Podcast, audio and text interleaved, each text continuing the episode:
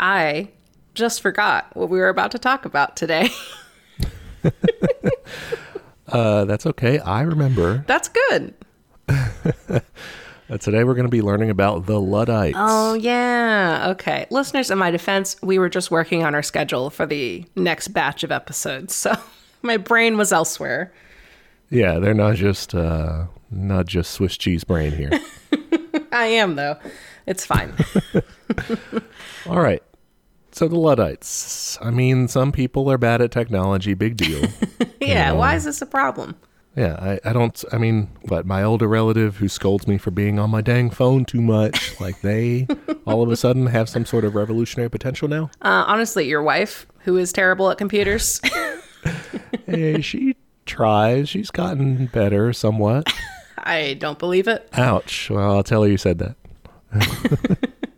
All right. So they're not like technology, technophobic or techno inept people, right? That's not that's not the real definition.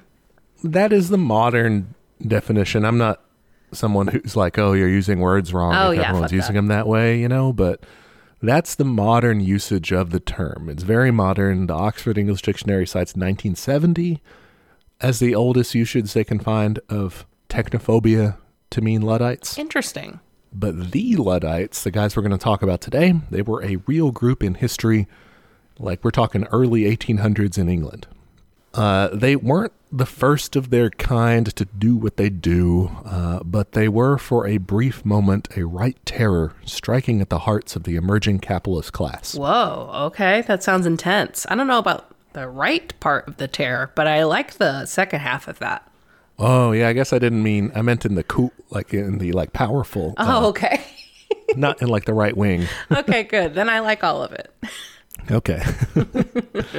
uh, just getting a little flowery, maybe. But uh, we'll talk about kind of what they did, who they were, if they were cool or not, and kind of how they changed the course of historical events. And ultimately, of course, we'll get into a discussion of like, what can we learn from them? Great. I'm picturing our are they cool or not discussion to involve giving them a rating, like how many sunglasses we would give them out of five. Yeah, yeah, for sure. okay, great. Uh, so jump in with with questions at any time as we're going through. Will do. As you want to do. Yes, I do. All right. So first up, who were the Luddites? The Luddite movement emerged in the early 1800s. Uh, they were workers who rose up against their bosses and destroyed their bosses' machinery. Okay, so this is one thing I like to do when we talk about revolutionary movements is kind of place it in context in terms of like what was Marx doing around this time. So this is you said early 1800s? Yeah. So we're talking about their first actions happened in 1811. Marx's shit wasn't until later, right? Yeah. Marx doesn't write the Communist Manifesto till 1890s? earlier than that. Oh no. I'm bad at numbers.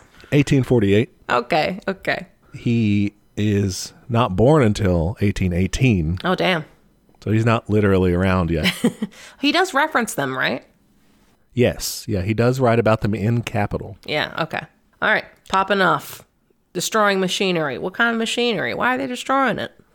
All right, yeah, good question. So let's take a look at their historical circumstances to figure it out, right? So, first of all, they are not the first people to start smashing machines. Uh, in fact, this had been going on since machines were introduced into the manufacturing process. Uh, Karl Marx, like we just mentioned, wrote about this, wrote about the Luddites specifically, but also their predecessors. This is in Capital in Chapter 15, The Machinery and Modern Industry, Section 5, called The Strife Between Workman and Machine. And uh, he talks about like different instances of this. He says, you know, way back in 1529, the mayor of Danzig apparently either stra- either had this guy strangled or drowned Whoa. the inventor of uh, a ribbon loom because he was worried that it, the invention would cost people jobs. So he just killed the dude. Strangled or drowned. Wow, okay. In Leyden in 1629, the people rioted against a ribbon loom, and so the town council banned it. Okay, no ribbons. Fuck ribbons, Molly. Oh, yeah, poor Molly. This is her. It's her nightmare. Yeah. Uh, 1630, there was a sawmill in England that was just destroyed by the people. There was like apparently a lot of resistance to that. Gradually, the government kind of backed up the sawmill, you know, as a technology and said like, no, we're going to do this sort of thing. But people were resistant to it. Um, that's back in 1630. In 1758, in England, you had the first water powered wool shearing machine set on fire Oh. uh, by 100,000 people who it had made unemployed. So there were these isolated incidents as precedent for the Luddites going around and smashing up machines. Yeah, I mean it makes sense. You you hear modern arguments against technology today of like where are people going to work and stuff like that, but it's mostly sold to us as a very positive thing now. Yeah, it's like it's okay. You're going to find a cooler job that's easier, learn to code, that sort of thing. Have you tried this? Ugh. So you're right. There's kind of a modern parallel. But when looking at the Luddites, we got to say, okay, fine, there are precedents, but they, you know, people usually don't just up and start doing widespread destruction without some sort of reason. Most times, I don't know. I have days. Mondays, am I right? We're all there sometimes, yeah. Uh, but let's look specifically at the early 1800s when they are. One thing that's going on is the Napoleonic Wars. All right, what are these wars? I mean, I guess Napoleon was involved. He wanted to take over everything, I think.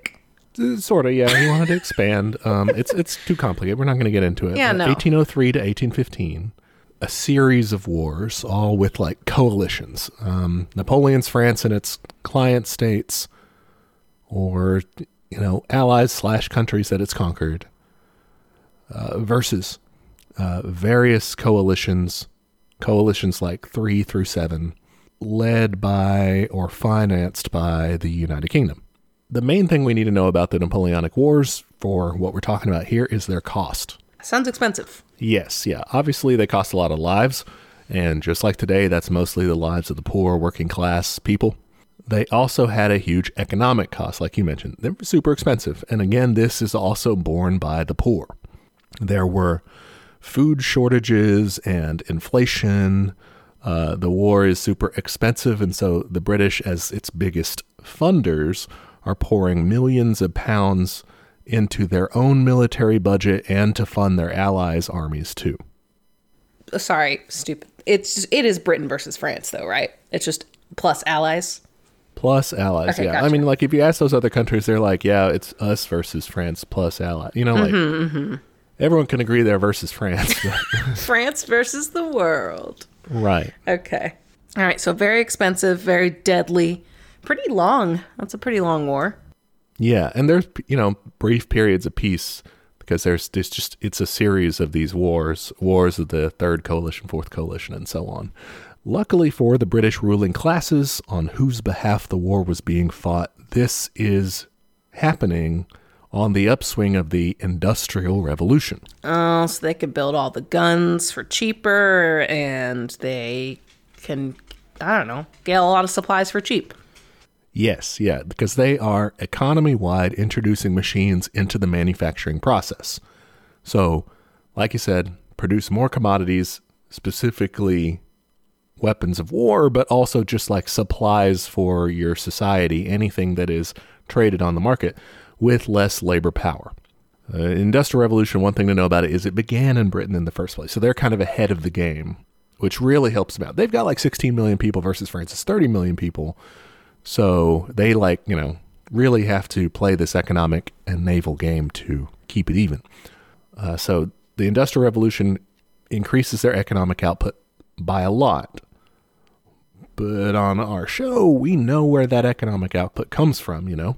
That's the blood of the working people. Yeah, yeah. So, surplus labor value, the boss is able to steal from them and giving them just enough scraps to stay alive.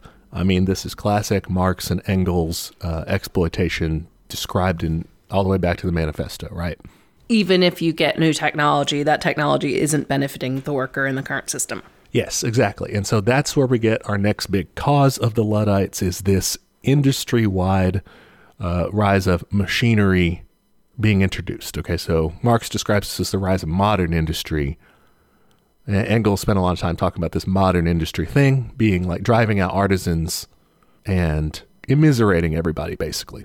Do you think the Industrial Revolution was exacerbated by the like the wars at the time? Like I'm sure like is this kind of the beginnings of the military industrial complex? Uh, yeah, I think it's tied up with. It's always tied up with the affairs of state because the state is the capitalist state. So they're hand in glove, like they're the same. Per- it's the Spider-Man meme. They're the same person. yeah, exactly. So when you know the high affairs of state, where they're figuring out who is going to be invaded for what piece of land and everything, I mean, one way, one easy way to think of this is like a mafia turf war, right? And so you're trying to claim these little chunks of land so that you can extract the value from it versus your enemy, you know, your rival game. And yeah, the it part of that is making sure you're bringing in enough money from the territories you already control. So yeah, part of that is developing your your economic base. Yeah, it's all kind of fueled by each other. Yeah, you have machine manufacturing being introduced en masse, uh, especially in the textile industry. That's like where it's kind of focused. Uh, a lot of the machines that are being introduced are for that. One big thing that's happening that you know we we saw in in Marx and Engels is uh, that middle class sort of quote unquote artisans anyway, right? Mm-hmm. Uh, they find themselves reduced to the status of you know unskilled workers. What you know that's a stupid term, but like regular workers. Yeah, yeah, um, they have lost their status. Yeah, they they find themselves tossed out basically, or now kind of tossed in to factories where they're working 14 hours a day in terrible conditions and they're producing what they see as inferior products. And by all standards seem to be that these new machines are making stuff way faster uh, and in huge numbers for more profit but like shittier versions of the textiles that the artisans were making. Absolutely. Like this is something william morris was really pissed about. Like it it is a trade-off in that sense. And this is also an issue in terms of like safety both for the workers and then for the end product. Like this is when you get a lot of issues with like putting bleach into flour and milk and shit like that you know? Mm-hmm. Yeah. Or i mean you can even see less personally dangerous versions of that nowadays but i think large scale very ecologically dangerous like fast fashion and stuff. And not to mention the danger that it brings to the, the, the workers who are you know whose blood is wrung to make that. Yeah yeah so you have this going on. Workers' wages are falling uh, as there are so many of these artisans out of work flooding the city centers to work in these factories. You can pay people shit because there's so many of them. Right? It's kind of the opposite of the labor shortage the capital strike are facing now, where employers don't want to pay enough to lure people in uh, to jobs and everything because there aren't enough of them. You know, mm-hmm. yeah. the opposite problem. Yeah, and so wages fell, hours rose. We said fourteen hour days, tons Ugh. of hours, uh, and just swaths of people are being put out on the street with no unemployment benefits.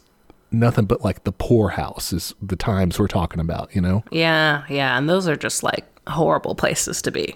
Yeah. So all around, all around, all the working people all the consumers even they're having to buy shittier things. Everything's worse for everybody but the people who are making all this profit off of it.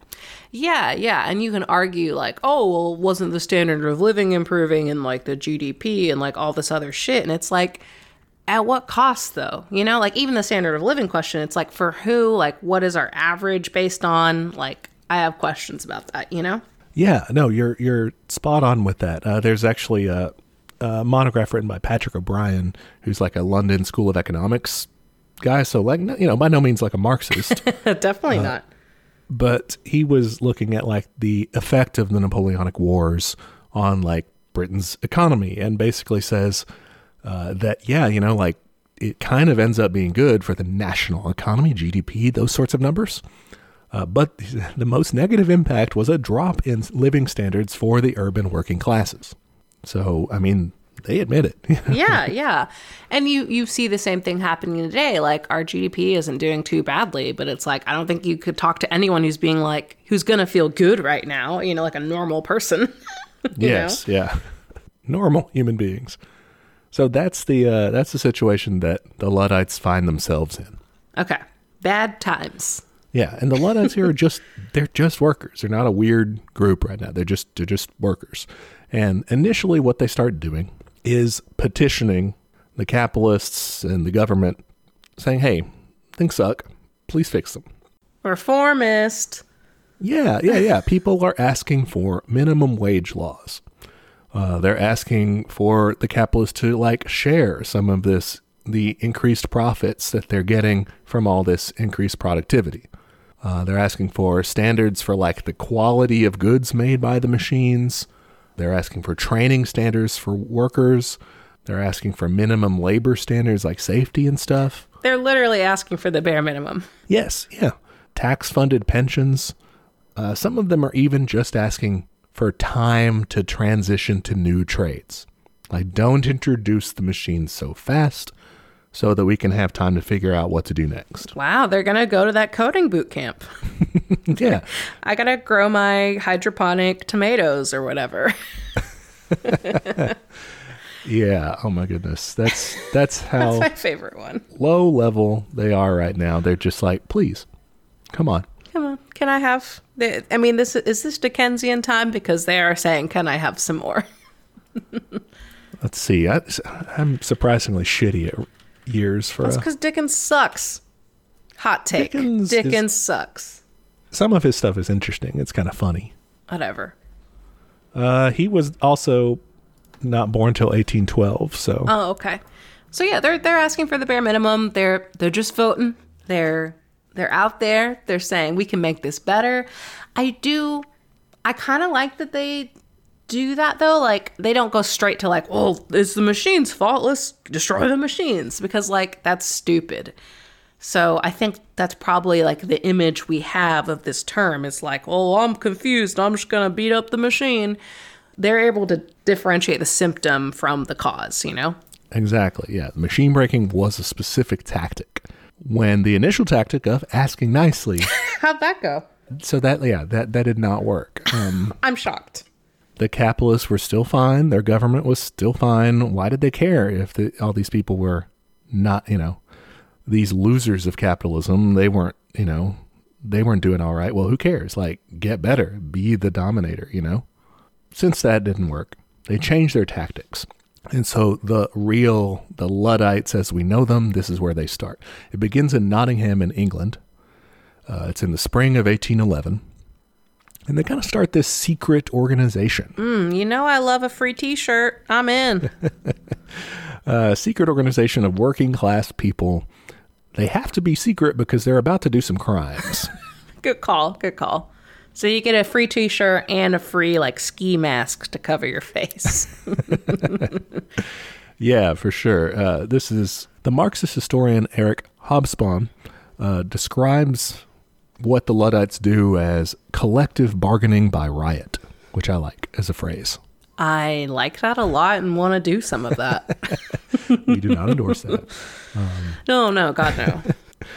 So what they do is they secretly meet at night near like on the outskirts of town or wherever they could to kind of plan everything out. And they'd start out by sending letters to manufacturers threatening them. It basically say take down your damn machines or we'll take them down for you. Woof. Okay. And these letters would be signed General Ludd or King Ludd or from Ned Ludd's office, Sherwood Forest. And this is where they would get their name, the Luddites. I love it. It's their little gamer tag. Yeah. the Ludd fellow is an interesting angle, and people have spent a lot of time trying to figure this out. But he seems to be like a fictional or mythological person, Mm, okay. like not really a Not a real person. Yeah, basically a meme. Um, I love it. the first claim of Ned Ludd's existence comes from the press, like trying to explain it after the Luddites kind of take off. There's an article in the Nottingham Review saying that Ned Ludd was a weaver from Anstey who was whipped for idleness, who then retaliated by smashing two knitting frames with a hammer. Fuck yeah, Ned. Another story around the same time was saying that actually he was a boy named Ludlam who was told by his father to fix a knitting frame but instead destroyed it with a hammer. Weird move, but sure. Yeah, either way, uh, he became this kind of a meme for the Luddites who took this popular image, whether he existed or not. There's also like reference to, uh, it could have been like a reference to the legendary King Lud. Ooh, who's that? Uh, this is from Geoffrey of Monmouth's like pseudo historical history of the kings of Britain uh, account, where he, he, I think this is the one where he kind of says like, yeah, we're all descended from Aeneas who was fleeing from the battles of Troy or whatever, something weird like that. That doesn't seem right, but okay. No, yeah, it's very it's very legendary. and so that was a figure there. So it- people say, well, maybe there's a connection.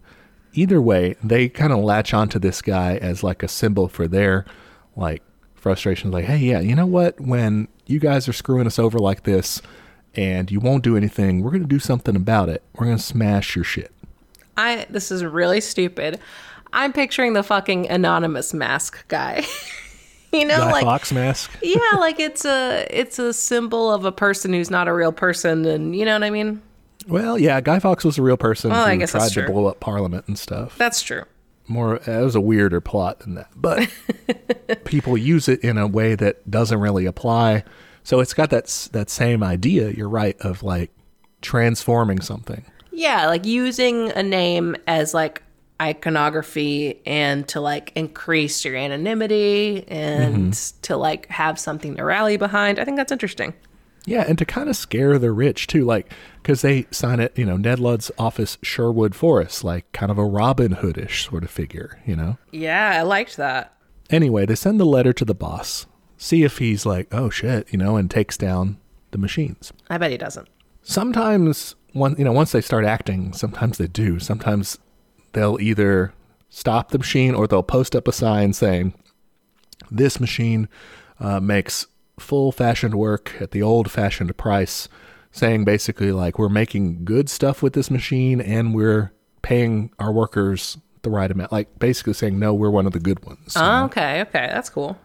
So sometimes they would relent, uh, but a lot of you know, especially early on, a lot of times they would not. Uh, so they would go and make good up. on their claim and take down that machine. Nice. Okay, how'd they do that?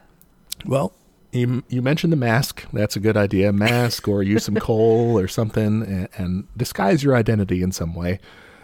Go in at night in a big in a big group and uh, and bust up the machine with some massive metal sledgehammers. And so, yeah, in just a couple of years, uh, they had smashed hundreds of industrial machines across England. They had really hit the capitals where it hurts. This they destroy around, if you take it in today's dollars, around two point two million dollars. Hachi machi. Okay, I I love that you said that because I was just thinking, I'm like, I mean, this is more than, again, it's more than just a reactionary thing of like, machine took job. They are destroying the capitalist thing that makes them capitalists, which is capital. yeah, like you were trying to appeal to them as regular human beings with hearts and saying like we're suffering and then give a shit because they're not regular human beings with hearts as an economic actor. They are regular humans. Don't get me wrong. They're not like evil cacklers or whatever.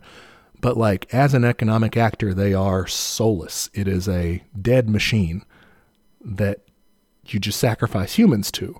So you can't appeal to it in like a humanitarian way.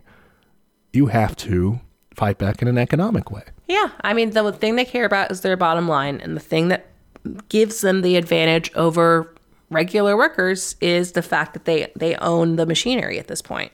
Yes, yeah. So they go about destroying all this stuff, and they're very tight knit. So they're a secret society, and they have like the people on their side. Ooh, People are not ratting them out. Uh, peop the, the government keeps trying to find out about them, and it's just tight lips all around. nice. Okay, I have questions. Yeah. So, is this a pretty local thing? You mentioned Nottingham. Is that is that kind of like the main thrust of it, or does it spread? it spreads but not very far so it's like like kind of that region of England those sorts of counties it's it's a specific breakout there. Okay. it's not like across all of the United Kingdom Okay. I mean, they're secretive. So, like, they didn't take notes at their meetings or anything. So, like, how do we know about them? Is I mean, I guess we just know a lot from like the press at the time. from the press from their demise and, and the trials therein uh, and and yeah pretty pretty much like reports of their deeds and people saying well this was the Luddites I mean, it's theoretically possible that it was just, you know, at some of the instances were just somebody else doing it. Okay. Um, similar question then. Did they have any sort of like hierarchy? Like, was there like one guy that like this is this is his shit? Or it sounds very kind of anarchist. It was very anarchist. There was no like leader guy. You know, you would sometimes have like local kind of community. I don't know, like maybe a ring, call him a ringleader, but like a, a local kind of respected kind of person. But you wouldn't. There was no definitely no coordination of this across the whole movement or anything like that. Yeah, I like that. I like that it's just like the workers in this town got together, and it's not just like this is the story of one guy how he changed the thing. You know, like that's kind of cool. Mm-hmm. Well, the capitalists did not think this was cool. Shocking. They freaked out. They thought there was a for real General Ludd. Oh, they yeah. had reports coming in that General Ludd was drilling his secret armies in the dead of night. uh, they had government agents reporting in saying, "Oh yeah, we saw General Ludd out there with a pike in his hand, and he had this ghostly pale face." What the fuck? And again, yeah, again, this was not a real person. they, they were just freaking out. That's so weird. They put out rewards for information on the Luddites to try to infiltrate their ranks. Um, but by and large, for a long time, and they start in 1811, uh, this this holds holds tight. Uh, they have the support of their communities, like we said, so they their identities are kept secret. I do think it's interesting that that the opposition latches on to the idea of one guy doing this. It's almost like they're not giving the people credit as like a mass action thing. They're like, no, it's gotta just be one guy like spoiling the whole bunch. Like one there's one riffraff causing trouble, you know? Yeah, yeah, for sure. That's they can't conceive of it. You know, they they eventually figure it out, but initially, yeah, it's like, how could this be happening? Well, I mean, it's such an individualist culture too of, of capitalists. They're like, they they believe the great man theory because they believe they're all great men. Yeah, yeah, for sure. Uh, the breaking goes on, like we said, for it's it's um a couple of years. It's not constant, but they are breaking tons and tons of machines. The capitalists end up resorting to kind of a mask off moment. Uh, they say, "Well, we're going to defend this property, even if it's going to cost people their lives." Okay, how does this work? So, for one, they pass a law called the Destruction of Stocking Frames Act of 1812.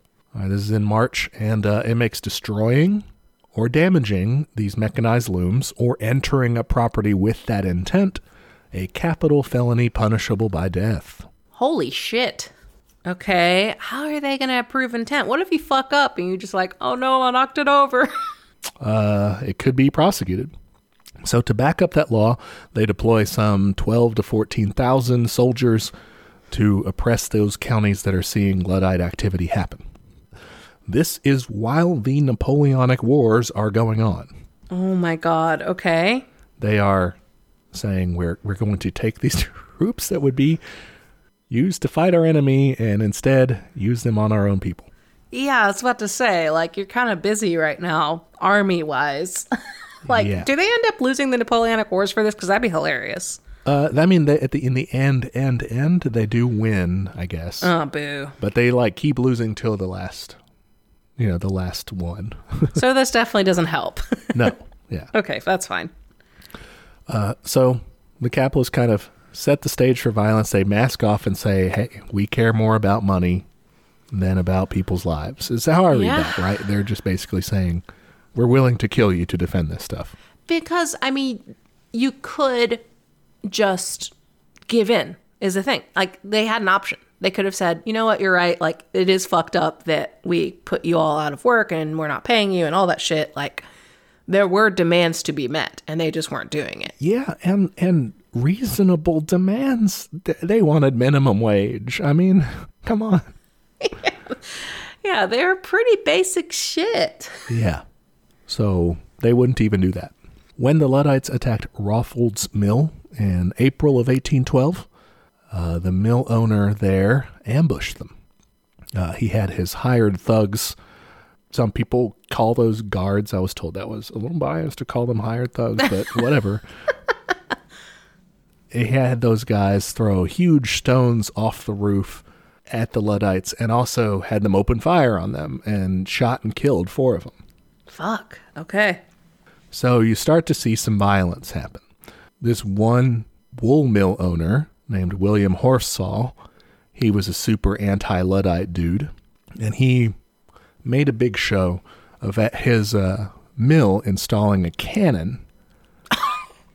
you know, saying, "Oh, I'm going to defend this with this cannon," and brag to basically anybody who would listen about how he would quote ride up to his saddle in Luddite blood if they tried anything against him.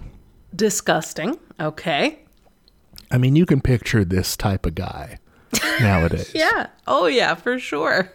All right, the the the person who's like posting online about all their different variety of guns that they would use to defend their jet ski dealership from Antifa. that kind of person. Oh yeah, definitely. Ugh. That says, "Let the BLM protesters come here and see." You know, Come and take it. that guy was William Horsfall back then.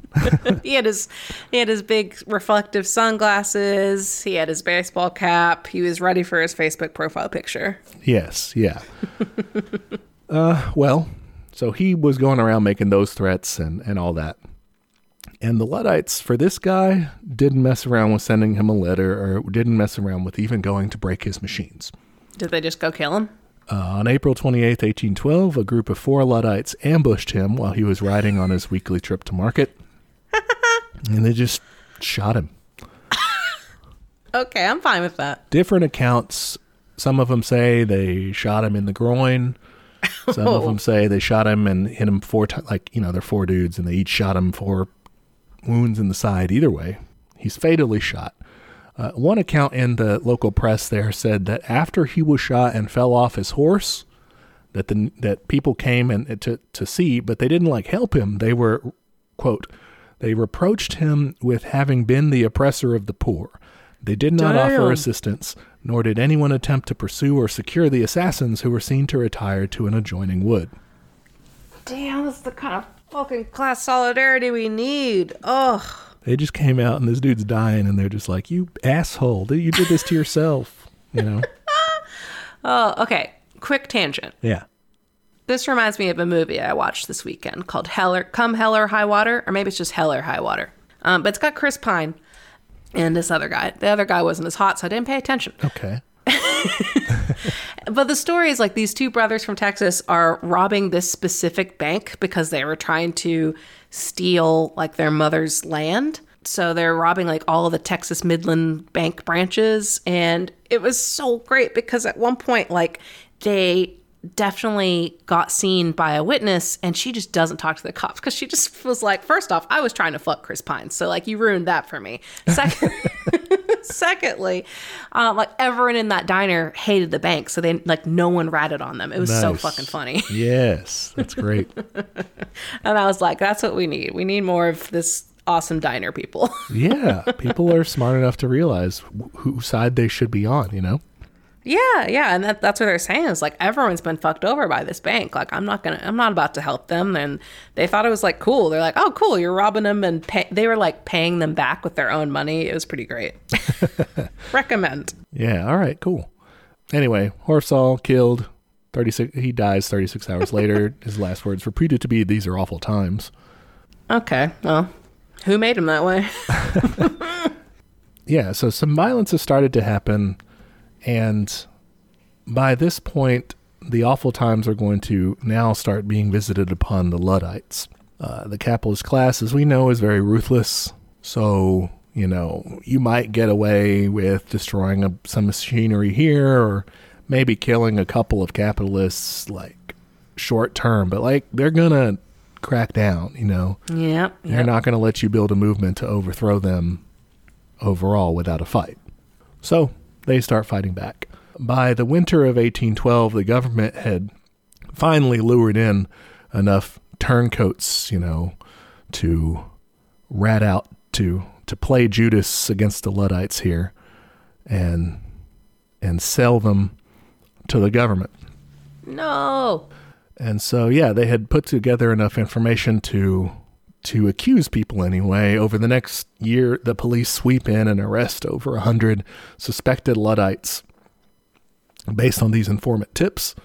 Uh, and they put them up on trial. And these are kind of, I mean, they're they're jury trials, I guess, but they're very like showy. They're they're intended to convict. They're intended to render a guilty verdict. Like they're kind of show trials. Yeah, and they're intended to, I'm sure, intimidate too. Yes, for sure. Around 30 out of the whole total are acquitted because like it was just super flimsy evidence on them. It was, you know, just somebody didn't like him and ratted on them. Uh, but Yeah. most of them do not get acquitted. 24 of them are sent to prison. 51 of them are exiled to Australia. Uh, and 24 of them were publicly hanged. Oh gosh. Okay, yeah, I was waiting for that number. Yeah. There was among the number of 24 that were hanged was a 16 year old who had acted as a lookout. Jesus Christ. Shortly after that, the Luddites basically disband. It- like we mentioned earlier, it's not an official leadered group, you know, so it's not like they have a big meeting and say stop. They just kind of have to die out because some of them are being killed. It's just not safe.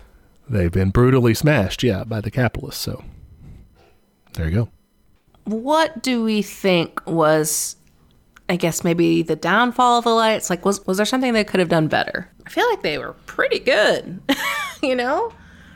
I mean, I think they were unprepared for what the state was willing to do.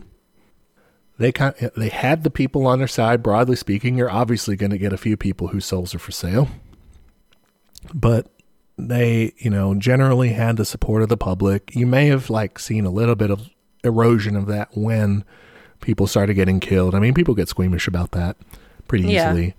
So maybe killing the dude, I don't know, maybe not the best tactical move. But everyone seemed to like it. Yeah, kind of at the local level anyway. That dude was a dick to a lot of people.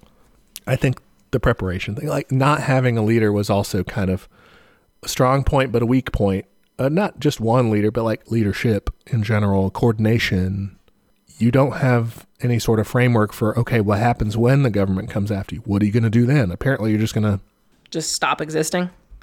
Yeah, that's one thing I would have liked to see too is maybe them spreading and and that's the one of the benefits of organization as well is you can send someone to another town and like start shit there too. yeah, yeah. And that way like, you know, they have way more fires to put out. Mm-hmm. They kind of, you know, they die out at that point. I guess a question also is kind of were they like just a failure, you know? Mm hmm. I don't think so because when okay, this is a guess. When I hear the story, I automatically think of like the beginnings of like the British labor movement and really the reason we have any workers' rights at all. You know, like I know that came later, Yeah. but things like the eight hour workday or, you know, any sort of vacation time, all that shit, that didn't happen. That happened through labor action. I'm guessing this is like a very big precursor to that. Well, there's sort of a time period in between. I don't know. For me, that's sort of a, an argument for like long term, the Luddites themselves don't really lead to that. I mean, like you said, the rise of labor unions and everything happens afterward, and it kind of happens in an environment where they still obviously don't have these things that they're fighting for. So, like, the Luddites didn't get them to that point. You know what I mean? That's true. That's true. I guess I guess what I'm saying is that it reminds me of those efforts. So I wonder if they were useful as like a a teaching element or something. I don't know. It could have been like an inspiration to them looking back. Short term, though, I would argue, um, and this is something I got from Hobsbawm, the guy I mentioned earlier, it does seem effective for the short term in terms of keeping their conditions stable for a bit, uh, basically by the mechanism of fear. Uh, the capitalists had wanted to, I mean, completely immiserate them, right? Completely just not give a shit about these people.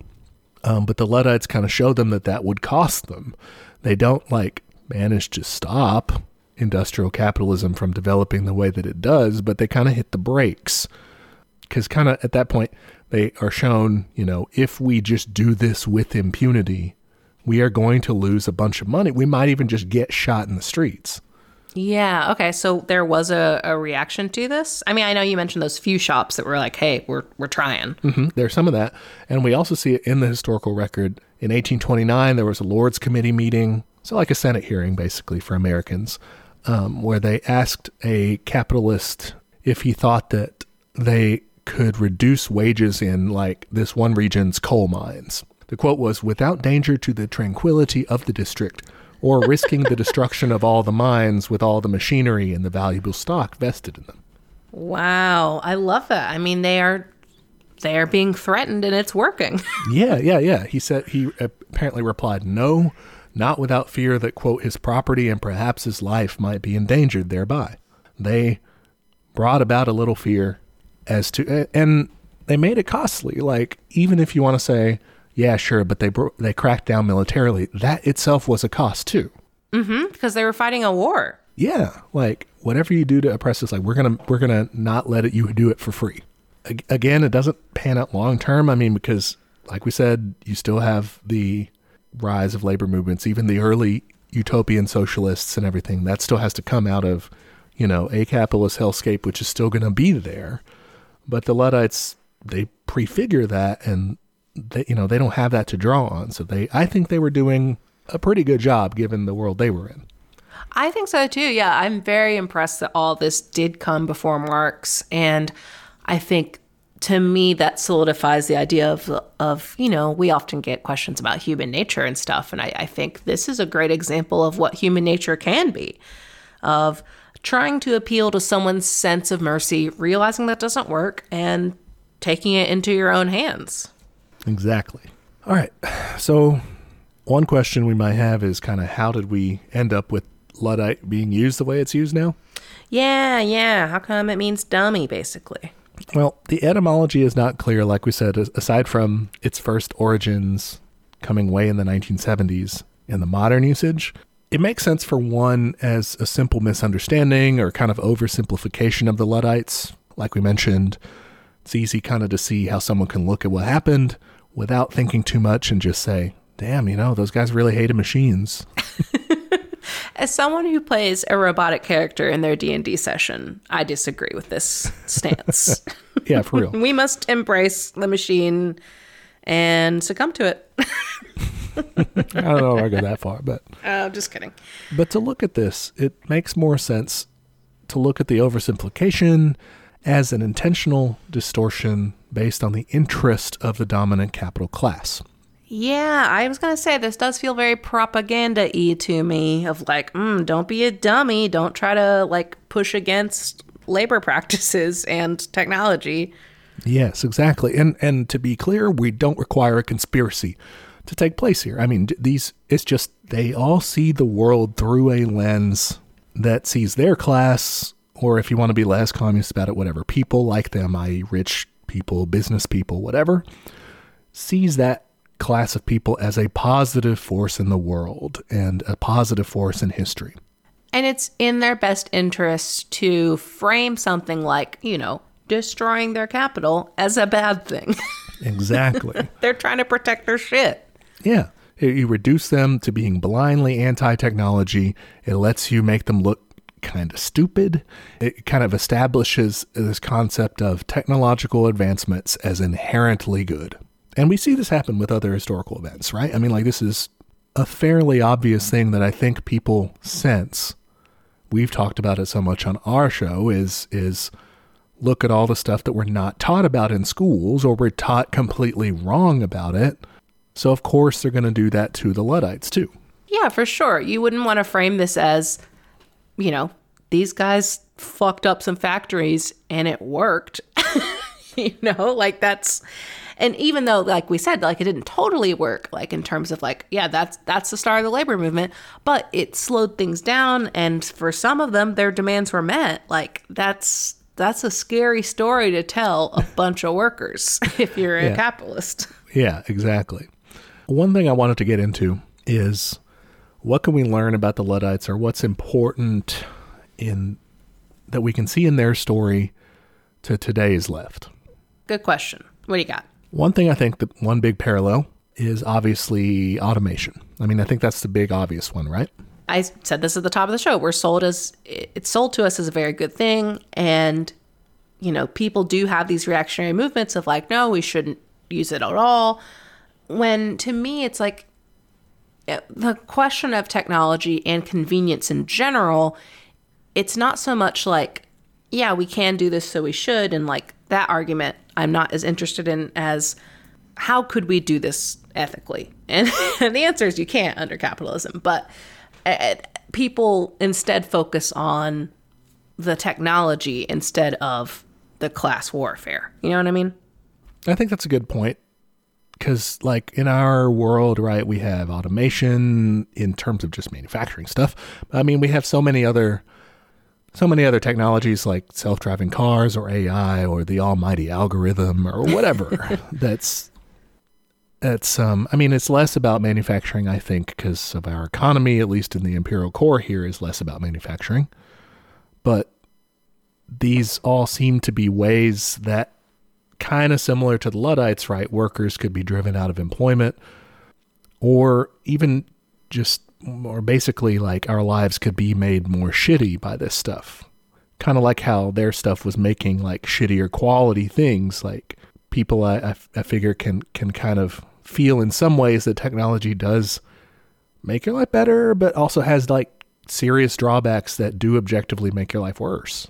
Yeah. Okay. I have two points on this. One, you can definitely see that in terms of like the reactionary movement in the United States, like the right wing movement of, you know, there's the the kind of Trump narrative of all these people lost their manufacturing jobs and you know, in a different world, that could be used to fuel a left movement like the Luddites and say, "Hey, this is fucked up. Here's what we're going to do about it," and yeah.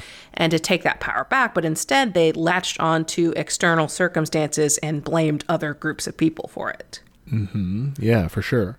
My second point was about um, Kyle's reading this book, and so he's talking to me about all the time, which is Michael Pollan's The Omnivore's Dilemma and it's about our food system and how it is all interconnected. And that to me is an example of technology making food widely more available in the United States. But you have to ask the question what kind of food? Is it ethically made? Absolutely not. You know, we have people propping up cows in stalls and like feeding cows eat corn. They're not supposed to eat corn. They're supposed to eat grass. But they eat corn because you have all these giant companies that have made it so it is profitable for them to make as much corn as possible and thus screwing over farmers. Like it's a whole thing. Like our entire economy is propped up on corn. Yes. like it's yeah. insane. And the reason they're doing this is because they can get a ton of byproducts out of corn. It helps with like the plastics industry and the oil industry and like the fucking military industrial complex and like you can say maybe it is efficient in terms of like pure number capitalist efficient, mm-hmm. but it is a back asswards way to run your food system. It is making us unhealthier. It is making us um, like not have control over what we eat. It is all in all a bad system, but it's good in this one particular way. Yeah, and I think that's kind of what we're kind of what we're seeing across the board is yeah, it's it's good for the capitalists. Kind of like with the Luddites. I mean, this these machines and everything, the the the rise of modern industry and the industrial revolution was super good for the GDP numbers and everything for the capitalists, but it did lead to a decline in living standards for the urban working class, like they said. So, like you were saying earlier, we don't have a problem with just technology, and the Luddites didn't have a problem with just technology. They weren't just like, this is too complicated.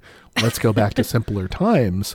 They were saying, like, we have a problem with this being used just to benefit the capitalist class while we're told to fuck off. We're told to enjoy the shittier world that we are now being made to live in. Yeah, because I mean, nowadays you could look at it as a trade off of like, oh, but I have a nice phone. These guys weren't even getting nice phones. Yeah. they were getting like shit products with no money, no benefits, just nothing. They weren't mm-hmm. getting anything out of this. They were getting worse working hours. Yeah. And I mean, even now, we for a long time had the bargain of, hey, uh, put up with this stuff, but treats. And we're kind of gradually seeing we're not even going to get the treats in the next step. Nope. Definitely not. So, I don't know. I don't know. I'm repeating my point, but it's because I liked it. Yeah. Uh, go ahead.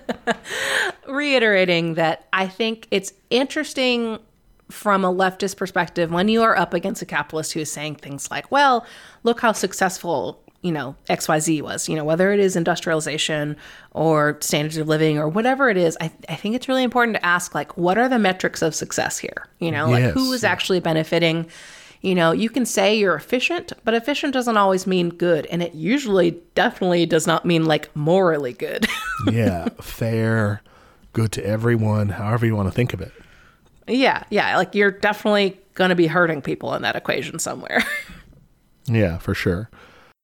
So we're talking about like basically the the the Luddites and our critique of technology is mainly that it's being used in these capitalist ways. And there's the Luddite approach, which was to destroy them and, and strike back at the capitalists that way. They may not have like kind of conceived of this at their time, but certainly since then we've conceived of it a number of times. One notable one from the bread book, right, is what if we just take this place over? Like what if we make, you know, start using this technology for ourselves? How about that? I mean, that we we'd eliminate that whole like using it just for profit sort of thing pretty quick. Yeah, yeah. I mean, it reminds me of I, I reference this a lot, but those murals of Rivera's, the you know, when he depicts science as both having the capability to cure things and kill things. So like technology isn't uh always good or bad. It is neutral. Depends how you use it. It could be. So I don't know. Like that's one aspect I also wanted to talk about. Like I think that there may be some technologies that are capitalist that are not neutral. That are just bad. Right. Okay. so think about mm, some technologies. Try to think about how they could be used for good. Like even if it's a worker state, or we're talking state-owned enterprises, or workers' cooperatives, or the people's commune, or whatever. Do we want the technology to be able to track our move every movement and monitor our efficiency at work? no, I don't want that. Like, I mean, even in the people's hands, I struggle to see how that would be like. Like, that to me comes across as technology that is inherently political. It has like a hierarchy, it has like a built in power structure in it. That's a good point. That's a good point. I was thinking more in terms of like a lot of technology and science is very holistic. Like you hear all the time, like, "Oh, I was studying this, but then like I I figured this out instead." Mm-hmm. So I I struggle with like limiting, you know, research or something like Oh, that. sure. Being like, Yeah, yeah. "Oh, you know, no more nuclear research." It's like, hold on, what if we like did something really cool with it and like didn't do bombs with it? You know what I mean? Sure, yeah, yeah, yeah. I see what you're saying. That to me makes sense. privacy yeah i think you're right i think that is a really good example of like mm, i don't know if we need this one guys because even that one the argument of oh well it makes things better tailored for you does anyone really like that have you ever met a person like oh i'm so glad i saw this on an ad i feel so much better now Yeah, that's one big thing to me is, the, you know, we mentioned earlier the algorithm.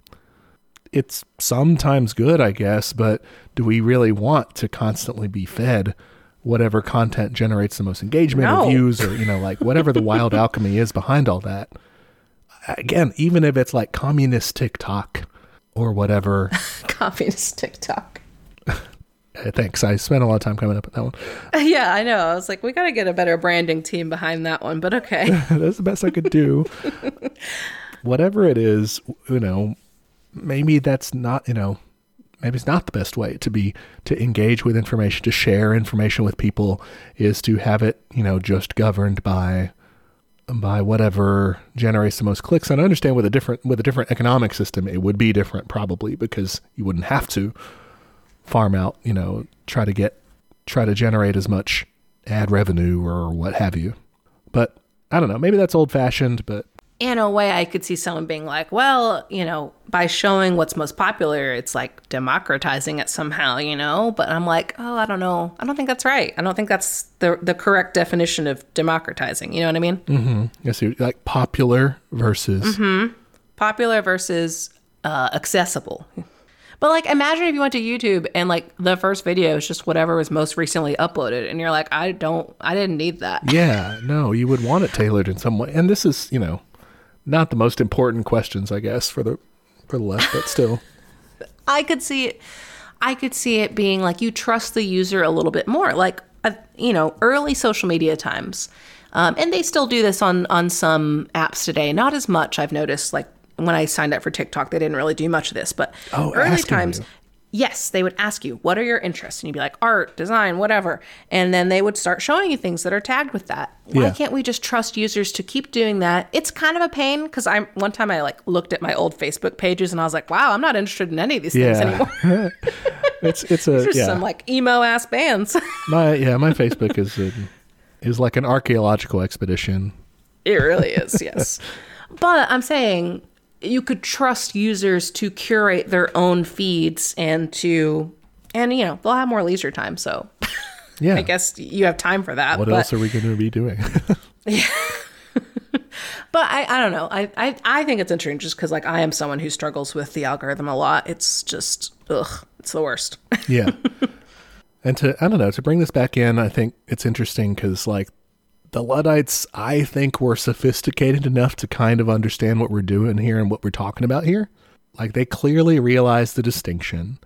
I mean, they weren't going after all the machines. They were going, you know, they were targeting specific capitalists, right? They realized that technology is this sort of like what in their case was being employed by the capitalists and was was being employed against them. And I think here too they kind of can see that they wouldn't be like just anti any sort of machines or in our modern parlance any sort of, you know, organizing technology or automated technology or algorithms or what have you.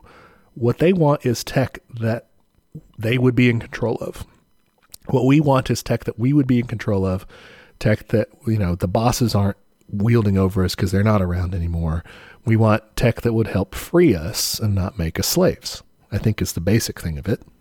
Yeah, and I think that's one reason I don't. I, you mentioned like you know why wouldn't you take over the machinery instead of destroy it? I'm kind of okay with them destroying it because this machine was invented for exploitation. It was not invented to like their standards of quality and to like you know they have little children running machinery parts. Like Yeah. it was built for the current capitalist system. Yeah. So I could see an argument for like, we need to fucking, you know, start over, guys. this is a bad one. Let's do it again.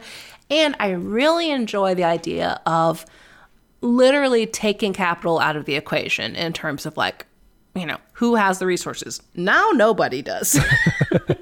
Yeah. so I don't know. I'm okay with it. and it's kind of what we're saying here with you know these these super oppressive like all seeing uh spy technology stuff like that's just destroy that i mean like that's not good Yeah. It's, not built for anything good.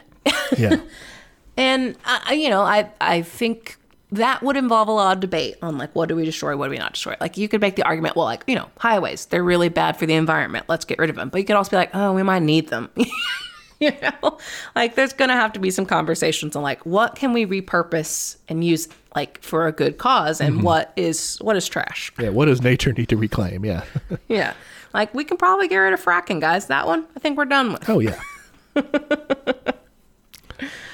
a good uh if you're a listener who is interested more in sort of this topic of technologies and and whatnot um, I was doing a little reading about this, not actually reading it, but I saw some discussions with the author and things. Uh, a guy named Gavin Mueller uh, wrote a book called Breaking Things at Work, um, which seems pretty interesting. It's kind of on my future reading list. But this kind of concept of like technology and who does it serve sort of thing is what inspired me, it, you know, inspired my thoughts here. Yeah, I mean, I, I as someone who works in like kind of the tech sector, I think it's an important question to ask. Um, even if you know you consider Apple products, how many times has Apple dicked around and like just just jerked us around because they could? They're like, we're getting rid of the headphone jack. Fuck you guys. We're getting rid of all the USB ports and the disk drives. Fuck you guys. Yeah. They're not serving what people want. They are serving whatever makes their product look cooler and sleeker and more exclusive. So you have to buy all their little dongles and AirPods and all their bullshit, which I still do, by the way. but it's because I have to because of my job. Right. We're not, yeah, we're not saying be ethical consumers for sure. Yeah, but I'm using that as a very like relatable example of like these companies are not doing things just because like oh this is best for the user they're doing this because it is profitable for them every single company is doing that they can say there's this trend there's this term really in in design called human centered design it's a load of bullshit. Never believe it. They're, the center that they're talking about is getting humans to come and spend money. Yeah, yeah, and and you can pretend you can have all your panels on ethical design and all that, but like at the end of the day, you're you're trying to trap them, guys. yep, for sure, and that's what the left I think is should be focused on changing is how do we get to a world where we are developing technologies for ourselves, like to serve the people rather than to exploit them. Yes, exactly. All right, yeah. Another thing I think about the Luddites, great example, of course, of collective action. Mm, for sure. I love the, uh, you know, the town covering for them. Um, I liked the kind of like lack of hierarchy and their secret meetings in the woods. Sounds fun. yeah, because I mean, like, if one dude had just gotten mad and busted up a machine, I mean, you know, he gets hanged or whatever, and and no one tries again. Yeah, it's just it's it's bad, right? Like I mean, if one person goes and burns down Elon Musk's house or something, I mean, like entertaining, very very inadvisable, but again, just like a one-off crime that probably makes everything worse, right? Yeah, it turns into like, oh, look at this nut job, don't be like this guy, that kind of thing. But when it's a movement, you have to ask yourself, okay, what's causing all this? Because yeah, you can write off one guy's like crazy or something. But if a bunch of people are doing it, you're like, all right, there's got to be a reason. Maybe we should listen to them, shit like that. Right. Yeah. They can't be ignored as easily. Right. And like we mentioned too, though, the kind of flip side of that is the importance of organization because their scatteredness and everything, while kind of cool and had some advantages, I think it they don't end up being able to mount a real challenge to the actual power of the ruling class. Like they're not able to unseat them. They're limited to wringing concessions out of them, but like the capitalists are still in the driver's seat, you know? I don't even think they need so much as like a leader per se as much as a like you said an organization. Like they can still be very like loose hierarchically speaking, mm-hmm. but just have like all right, these like this is our council of people who kind of like will determine here's what factories we're hitting, here's, you know, like I said earlier, like let's go spread this movement to other places, shit like that. Yeah, yeah. And again, this isn't to lay blame on them early. I mean, like we. Oh no, no. Like what? We could time travel back to them and give them Mao's little red book or something. like, no, I would die immediately. Like I'd be like, this is hard. you know, but but had they had they developed some sort of mass political party or doing something uh, along those lines, things could have been a lot different. You know. But as it stands, again, one, it, we kind of come back to this a lot on the show, I feel like, because it's just something that bothers me all the time, is kind of our, our frequent warning of this kind of shows, again, how ruthless the government is. Like they were fighting a war and they still were like, uh, a few people's factories got fucked up? No, thank you. exactly. Yeah. However harsh you may think they are, they can always open up another can, right? Like they've got the police They've got the military, they've got the courts, they've got the death sentence, and they will use literally whatever they think they need to use to crush anything that they think is threatening them, their position of power. And if someone out there, I don't super know how you made it this far, but hi, um, is listening and is like, well, that you shouldn't be destroying property, I think oh. ask yourself, why is that more important than these people's like lives getting destroyed you know being unemployed out in the streets yeah. you know starving? Why is that more important? Like and you know they asked nicely. What are you going to do? They also didn't ask to like be put in charge. They didn't ask to now the factory belongs to me you know or, or they weren't doing socialism. They weren't doing communism. They wanted more scraps. Yeah. It was fairly polite up to that point. And like I that's what I keep coming back to is that like the government at this point still had a choice to respond with, all right, let me listen to your demands. And, you know, I could see someone hearing that and being like, well, that's just giving in to fucking terrorist demands. it's like, but the demands are very reasonable. And like, you instead chose the most violent possible response. Yep. so, like, why why is your fancy loom more important than these people surviving? It's because you want to make money. Just admit it. Yeah, well, money and power. You want to be commanding society. You don't want to brook any sort of challenges to your to your rule. Because well, and then it boils back down to because why? Because that'll cut down to my bottom line. So yeah.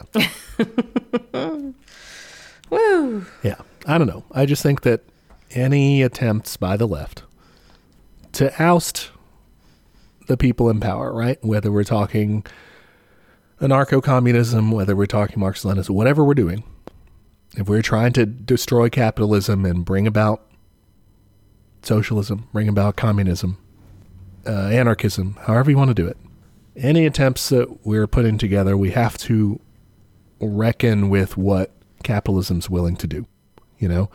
And I think this is an important thing to think about because I, I sadly, honestly, I would like to not think this, but I do think that the, really the only way we're going to free humanity from like a bleak march to extinction is by getting rid of capitalism. Uh, then, I mean, we, we've got to figure out what we're going to do when inevitably the capitalists fight back. Yeah, that's the thing. Like, we talked, I think this is pretty early on in one of our like different types of socialism episodes, I think, about there are some people who want a peaceful transition to communism. And I'm like, yeah, I want it too, bud. Oh, but yeah. like, uh, I totally. That's what I said. it's so sad. Like I wish that was an option, and if it happens, I will. I'm on board. I will. sure. Like, yeah, I'll put all the episodes where I say that it can't happen on repeat. Let everyone listen to them. Like it's great. I'm wrong. I'm an idiot. That's Yeah. fine. Yeah, I'll wear a dunce hat, whatever you need me to do. I'll be like, yeah, I was fucking fucking wrong, guys. Yes, I will gladly be all time street sweeper. Like whatever the shittiest job is in the communist utopia that comes, I will volunteer for the worst I'm of them there. if it comes peacefully. I probably won't do that. I'm lazy. Nothing in our world shows that that's what would happen. Nothing in history. Nothing currently. Yeah, yeah. If if you're a reform minded person, it's going to take too long. We just don't have that long of a timeline anymore.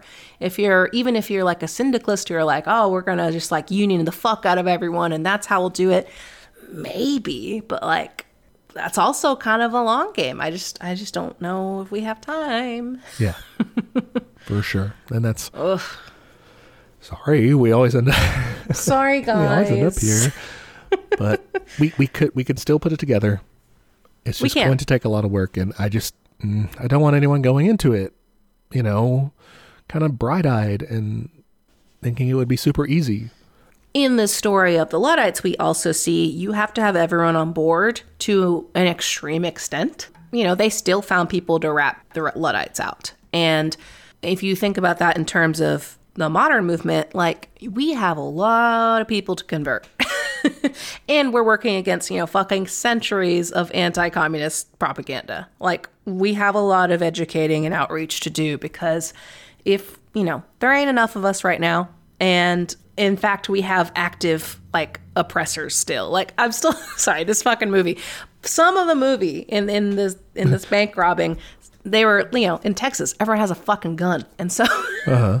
they go and like all these guys like start shooting at him at one point because they, they at first they're robbing empty banks and they accidentally rob one like at lunchtime and so everyone's there and they all start shooting at him and then they follow them out they get in their fucking trucks and they're like let's get him and i'm like what the f- you guys are not police officers Yeah, that's crazy. so I mean, what, I, what i'm saying happening. is you absolutely can so like if if shit popped off we'd have a lot of little fake police officers out there defending their country from communism Exactly. We were just talking about, you know, their version of that being William Horsfall, but you know, our modern terms, we we have these guys that, you know, they think that they're the big bad man and they always hypothesize what would happen if I were in this emergency situation and I had to tactically kinetically respond to a lawbreaker or whatever you know like that exists and these people think that they are like on the they picture themselves as capitalists you know they picture themselves on that side they think that that's that's where their interests lie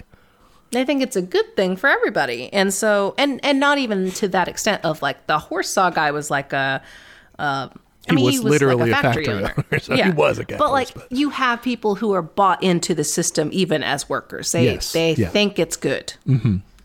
So we got a lot of work to do. Yeah, and it's beyond, uh, you know, I think it's a little bit idealist to say something like, well, it's, we got to convert people. It's not necessarily so much that as we have to organize people. Like, we have to get people into organizations or whatever, uh, whether that's labor unions or political bodies or what, something that can be given a direction that can have revolutionary potential versus just believing the right thing. I mean, we're not a religion really. It's not about what you have in your heart and that'll decide how we're going to end capitalism. It's what you're doing. That's true. I guess what I mean, like, the more people that you have believing it, one, the easier it would be to get them to join that kind of organization, like when that has enough of a groundswell. And two, like, if for some reason it popped off earlier than expected, you have people who are like more predisposed to join up then. You're right. That's true. I didn't consider that angle as much. But yeah, yeah, yeah, exactly. Um, you have tons of people who are not even ever really going to be in the party, but you still need those revolutionary masses, like you said.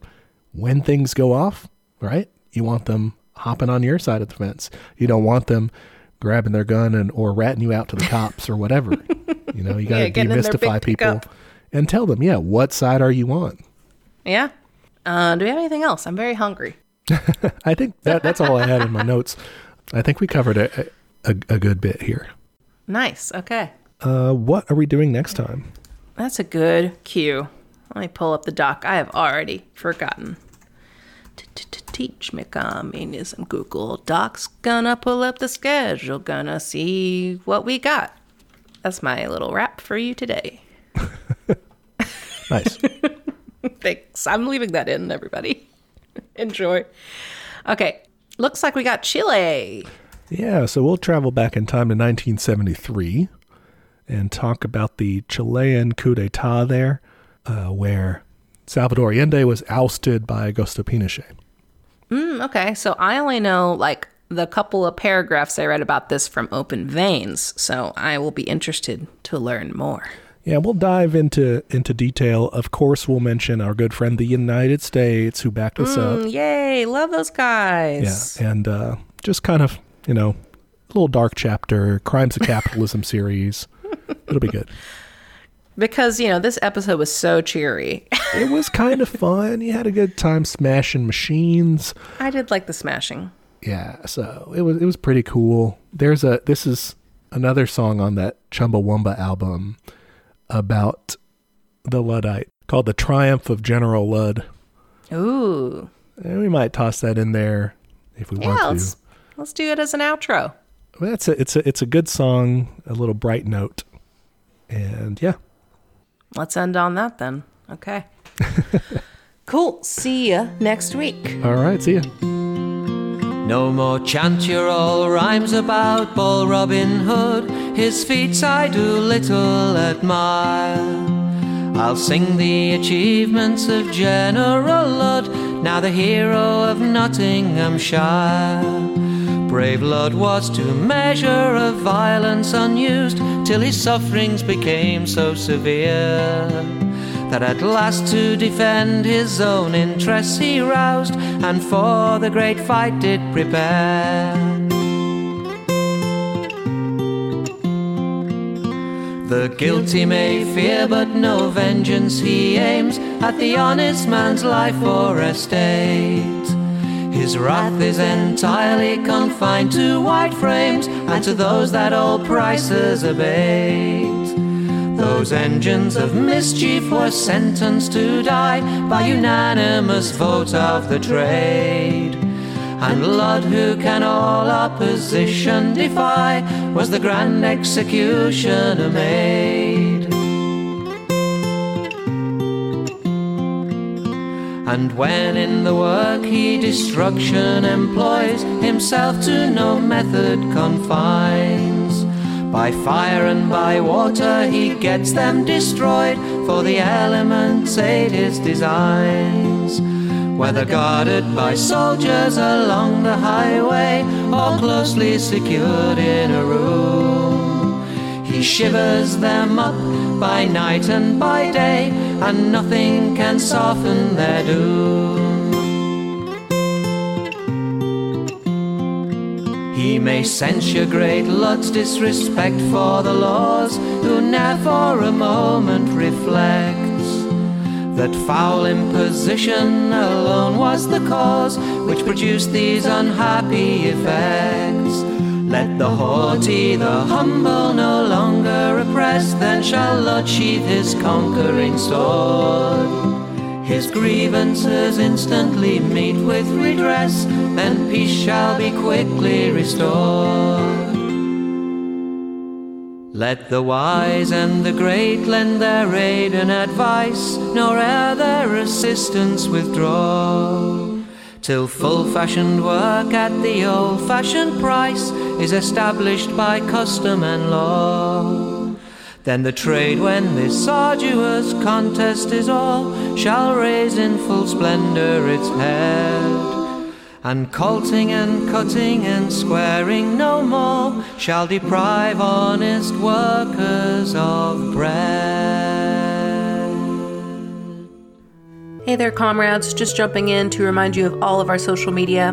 We are on Twitter at Teach Communism, Instagram at Teach Me Communism. You can shoot us an email, that's teachmecommunism at gmail.com. Any of those places are good to send us an episode suggestion or a question, anything you think would be useful feedback for us, or just your admiration. If you want to admire us in a public manner, and you should, you can go to Apple Podcasts to give us a review. It is the best way to help people find the show. Love when people write and review us. Please do both. We are also on YouTube if that's how you prefer to listen to podcasts, or if you know someone that's the only way they'll listen to podcasts, send them to our page. And we have a Patreon. For five bucks a month, you get access to our notes for each week's episode, including the backlog of notes, which is a very handy resource for up and coming commies. And at the end of the year, all of the funds from Patreon will be given to local mutual aid in the DFW area. So, ain't going to line our pockets. Finally, we have merch. Check us out at TeePublic. You can find shirts and I believe also stickers and magnets and all kinds of fun stuff with catchphrases from the show or episode art, stuff like that. The link to that store is in the show notes, so check that out. Okay, that's all the internet. Join us next time for another episode of Teach Me Communism, where the class struggle is always in session. Bye, y'all.